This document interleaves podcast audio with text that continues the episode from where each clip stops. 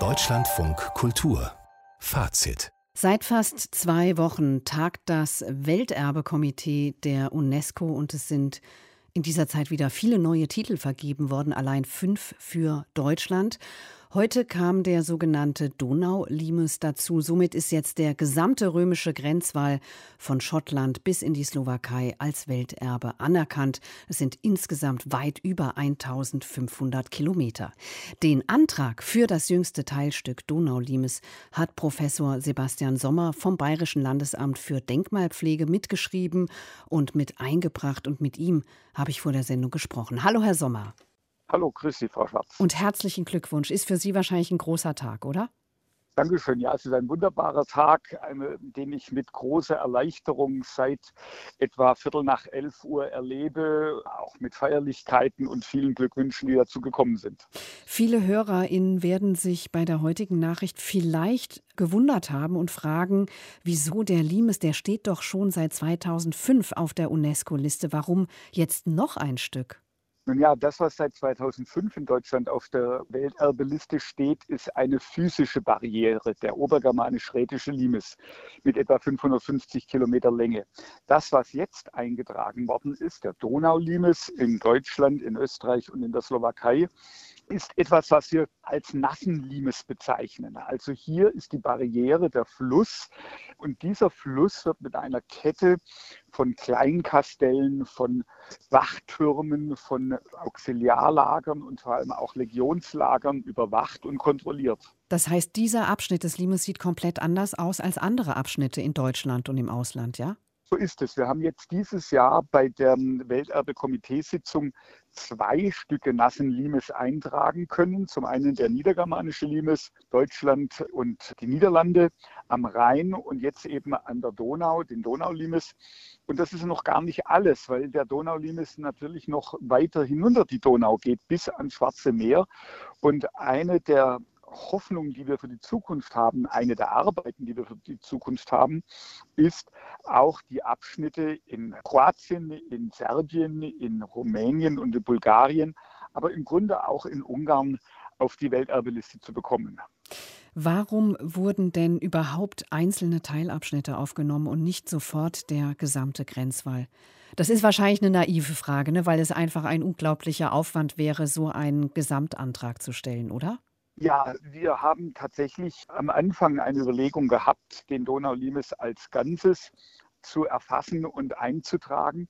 Aber es hat sich herausgestellt, dass verschiedene Länder nicht ganz so schnell waren mit der ganzen Vorarbeit, die notwendig ist für einen Welterbeantrag. Einfach um die Dimension deutlich zu machen, der Donaulimes-Antrag, der jetzt eben auf dem Tisch lag, der hat schlappe 2300 Seiten umfasst.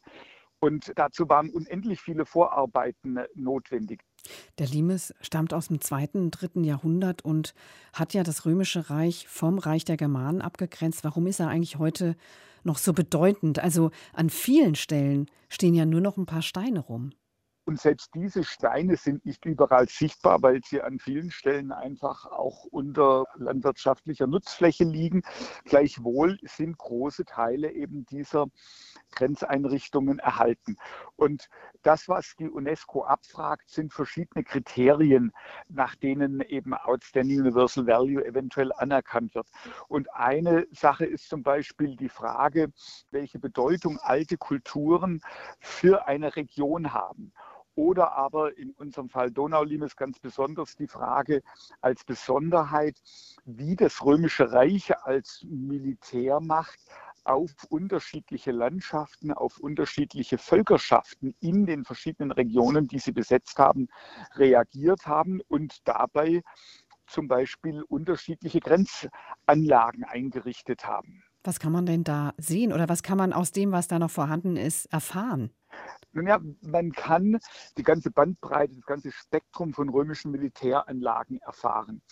Genauso wie auch das ganze Spektrum von Erhaltungssituationen von unseren Bodendenkmälern. Also Dinge, die im Mittelalter recycelt worden sind, wo man also die Steine ausgebrochen hat und wie zum Beispiel in Bad Gögging vermutlich in der über den römischen Ruinen eines großen Legionsbades errichteten romanischen Kirche weiter verbaut hat. Mhm. Oder aber man hat Teile, die zum Teil als Ruinen noch gestanden sind, weiterverwendet, wie zum Beispiel die Porta Pretoria in Regensburg oder wunderbare Beispiele in Österreich, wo wir heute noch römische Tore, in dem Fall sogar aus dem vierten, frühen fünften Jahrhundert, noch als mittelalterliche Stadttore sehen, erkennen und im Grunde auch als Einfahrt in die Stadt nutzen. UNESCO-Erbe heißt ja auch immer Verpflichtung. Wir haben hier bei Fazit kürzlich über den Verlust des Erbetitels für Liverpool gesprochen. Was muss denn am Limes jetzt passieren, damit er seinem Titel gerecht wird? Das Allerwichtigste ist auf jeden Fall ein Fortbestand des Erhalts der Bodendenkmäler. Das ist etwas, was wir in Abstimmung zwischen den Kommunen, den Beteiligten, den Eigentümern der Objekte und dem Bayerischen Landesamt für Denkmalpflege, genauso aber auch den zuständigen unteren Denkmalschutzbehörden. In Österreich und der Slowakei heißt das ein bisschen anders, aber im Grunde ist es das gleiche Viereck, uns bemühen müssen. Und das ist hier eine schwierige Sache, weil natürlich an den verschiedensten Stellen mehr oder weniger wirtschaftlicher Druck existiert, um einfach Flächen auch ja, manche Leute würden sagen, sinnvoll nutzen. Ich würde da jetzt ein großes Fragezeichen hinter die Sinnfälligkeit machen, weil eben auch ein Denkmal etwas Sinnvolles ist, was es zu erhalten gilt. Und wir haben auch von der UNESCO im Zusammenhang mit dem Eintrag verschiedene Aufträge bekommen, nämlich zum Beispiel die Verbindung der verschiedenen römischen Plätze mit der Donau besser herauszustellen. Das ist ein besonderes Problem, weil in den 1800, 17, 1600 Jahren seit der römischen Grenze sich die Donau zum Teil massiv verändert hat. Und insofern haben wir an nicht wenigen Plätzen heute eine Entfernung zwischen dem römischen Platz, der einst an der Donau lag, und der heute fließenden Donau von 5, 6, 7 Kilometer. Das heißt, dieser Begriff Donaulimes, der ist hier ganz besonders schwierig zu erfassen und bedarf natürlich einer besonderen Erläuterung einerseits und andererseits wollen wir auch erforschen, wo denn tatsächlich die Verläufe der Donau in der römischen Zeit gewesen sind. Herr Sommer, Deutschland und Europa nehmen ja die vorderen Plätze bei der Vergabe der Welterbetitel ein. Wie stehen Sie dazu? Also sollten nicht langsam mal andere Länder zum Zuge kommen? Das ist jetzt eine ganz besondere fast schon heikle Frage. Einerseits ist tatsächlich die Welterbeliste etwas geprägt von dem Ansatz, naja, unserer klassischen christlichen abendländischen Kultur, also Kirchen, Schlösser, Parks und so etwas stehen natürlich in großen Mengen auf der Welterbeliste. Aber wenn man nach Asien schaut, insbesondere China holt hier gewaltig auf. Viele andere Bereiche, vor allem Afrika, haben große Probleme, ihre Städten, ihr Erbe zu präsentieren und bis zu einem Welterbeeintrag zu bringen. Also die Frage ist natürlich, wie dann auch manche, ich sage jetzt bewusst, den Begriff arme Länder in die Lage versetzt werden, einen Antrag, der wir jetzt zum Beispiel am Donaulimes eben über fünf Jahre von, ich weiß nicht, einem halben Dutzend Teilnehmern zwar jetzt nicht als ausschließliche Arbeit entstanden ist, aber doch im Vordergrund von unserer Arbeit gewesen ist, wie sowas leistbar ist in Ländern, wo es um die Frage geht, habe ich genügend zu essen morgen?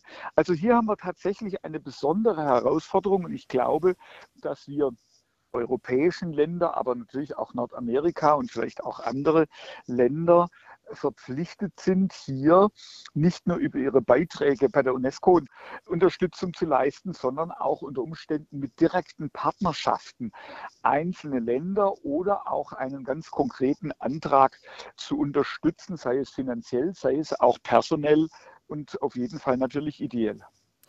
Der sogenannte Donau-Limes ist nun auch UNESCO-Weltkulturerbe. Im Fazitgespräch war das Sebastian Sommer vom Bayerischen Landesamt für Denkmalpflege. Vielen Dank, Herr Sommer. Sehr gerne.